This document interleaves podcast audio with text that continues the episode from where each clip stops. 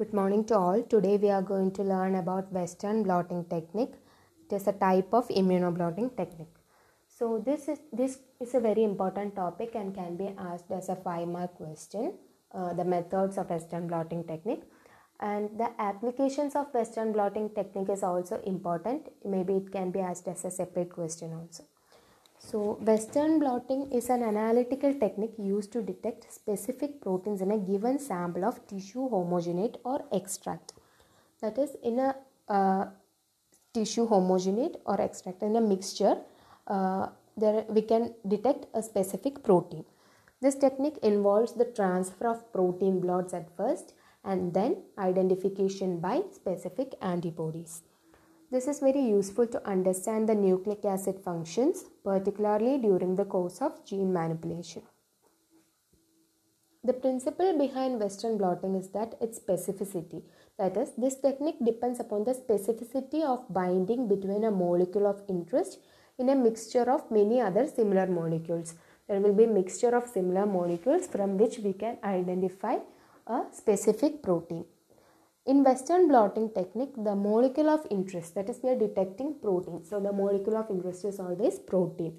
And the probe which is used to detect the protein is antibody raised against that particular protein. Uh, now advantages and disadvantages. Advantages are this technique is useful to analyze uh, samples like uh, from cells, tissues, also recombinant samples can be identified by using Western blotting technique.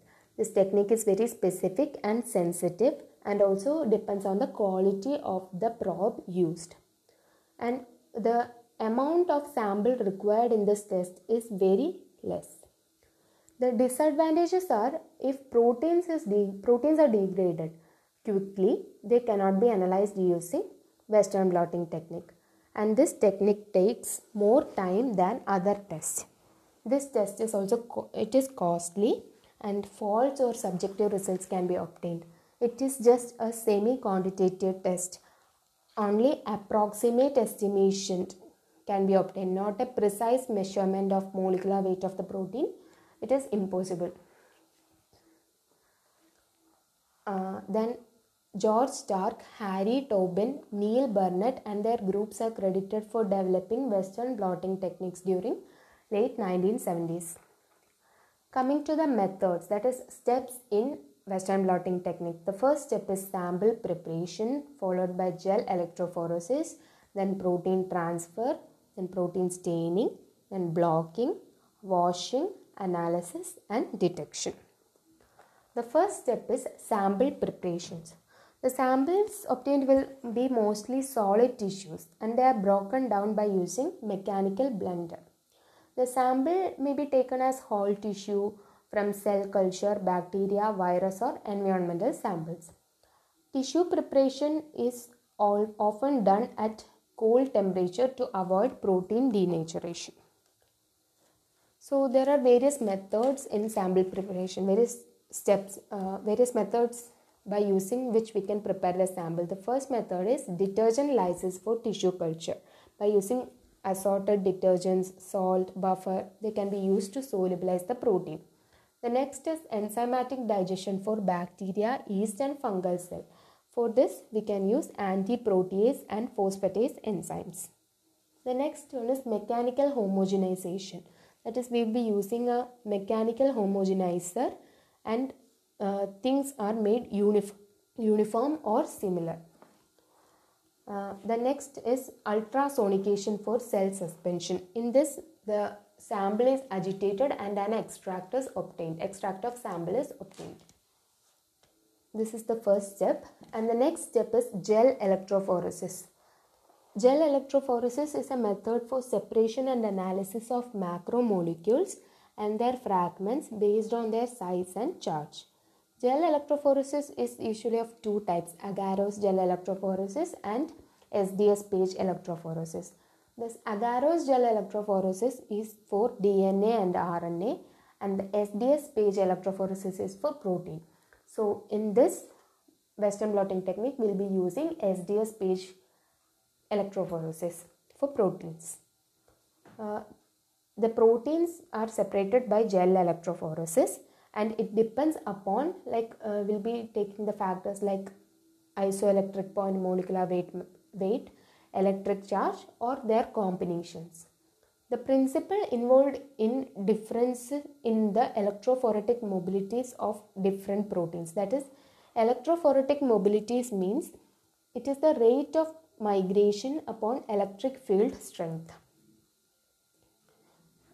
The process in an electrophoretic chamber is like the sample will be first loaded and buffer will be loaded, then it will be covered with a lid, then we'll be giving electric supply and run the gel under appropriate conditions. When the tracking gel reaches the bottom of the gel, turn off the power supply, disconnect the lids, uh, that is disconnect the power supply, then remove the lid and remove the gel from electrophoretic apparatus, then process the protein transfer. That is the next step. So after gel electrophoresis, the next step is transferring of proteins. So the proteins should be accessible to antibody. So they are moved from within the gel onto a membrane made of cell nitrocellulose or polyvinylidene difluoride, P V D F. So the membrane is placed on the top of the gel, and to above this a stack of filter paper is placed, and this entire stack is placed in a buffer solution. This moves up the up the paper by capillary action. So the by it is, will be moving upwards by capillary action, and along with it the proteins will be present. This is one method of transferring the protein. The another method of transferring protein is by electroblotting. It uses electric current to pull proteins from gel into P V D F or nitrocellulose membrane. The next step is protein staining. So the protein in gel should be completely eluted, that is, it should be removed by washing. And uh, as proteins are they are not directly visible, so it should be stained. The proteins usually stained by ponceau S stain-free techniques. Cyproruby, Epicoconon, Kumasi R three fifty, Amido Black and C Y five are the most commonly used stains in protein staining. The next step is blocking. That is, uh, we should we will be getting a result, a meaningful result, if the antibodies bind to the specific protein, that is to the protein of interest and not to the membrane.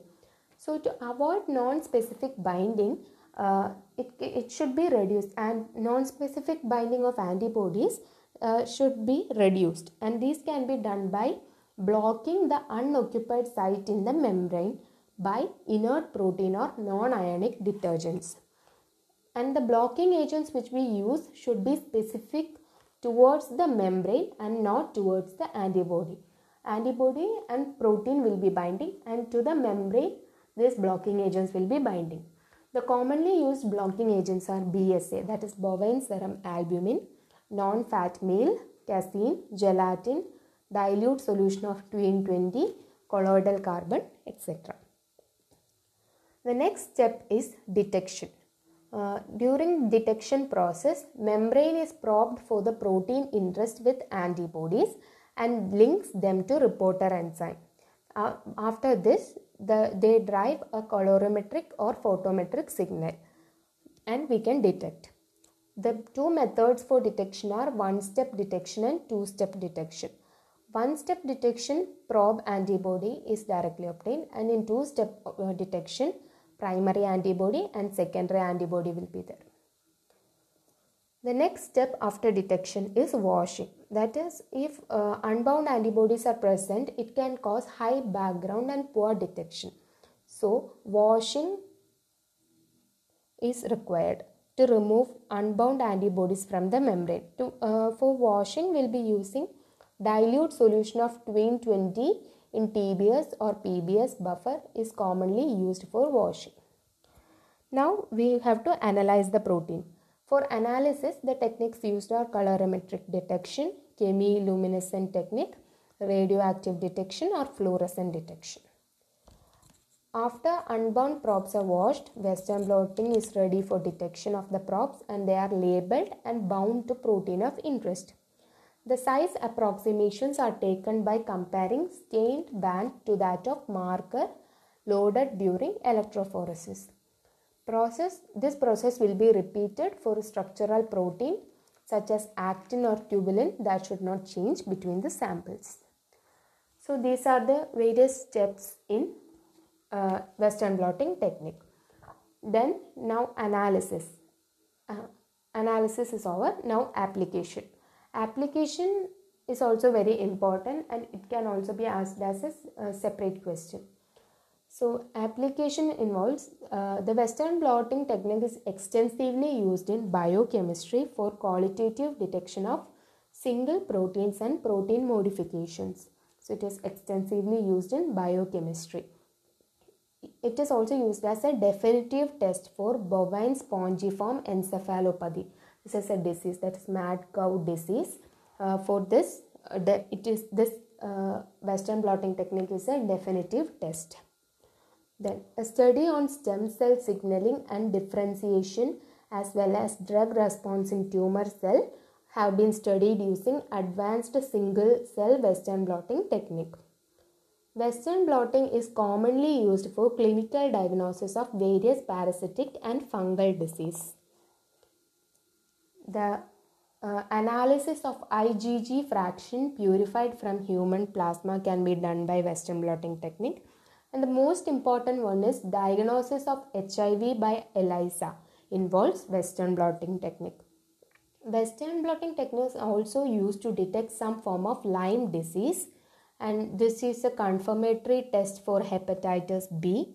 Uh, The Western blotting technique is also is used in analysis of biomarkers such as hormone, growth factors and cytokine. This technique is also employed in gene expression techniques.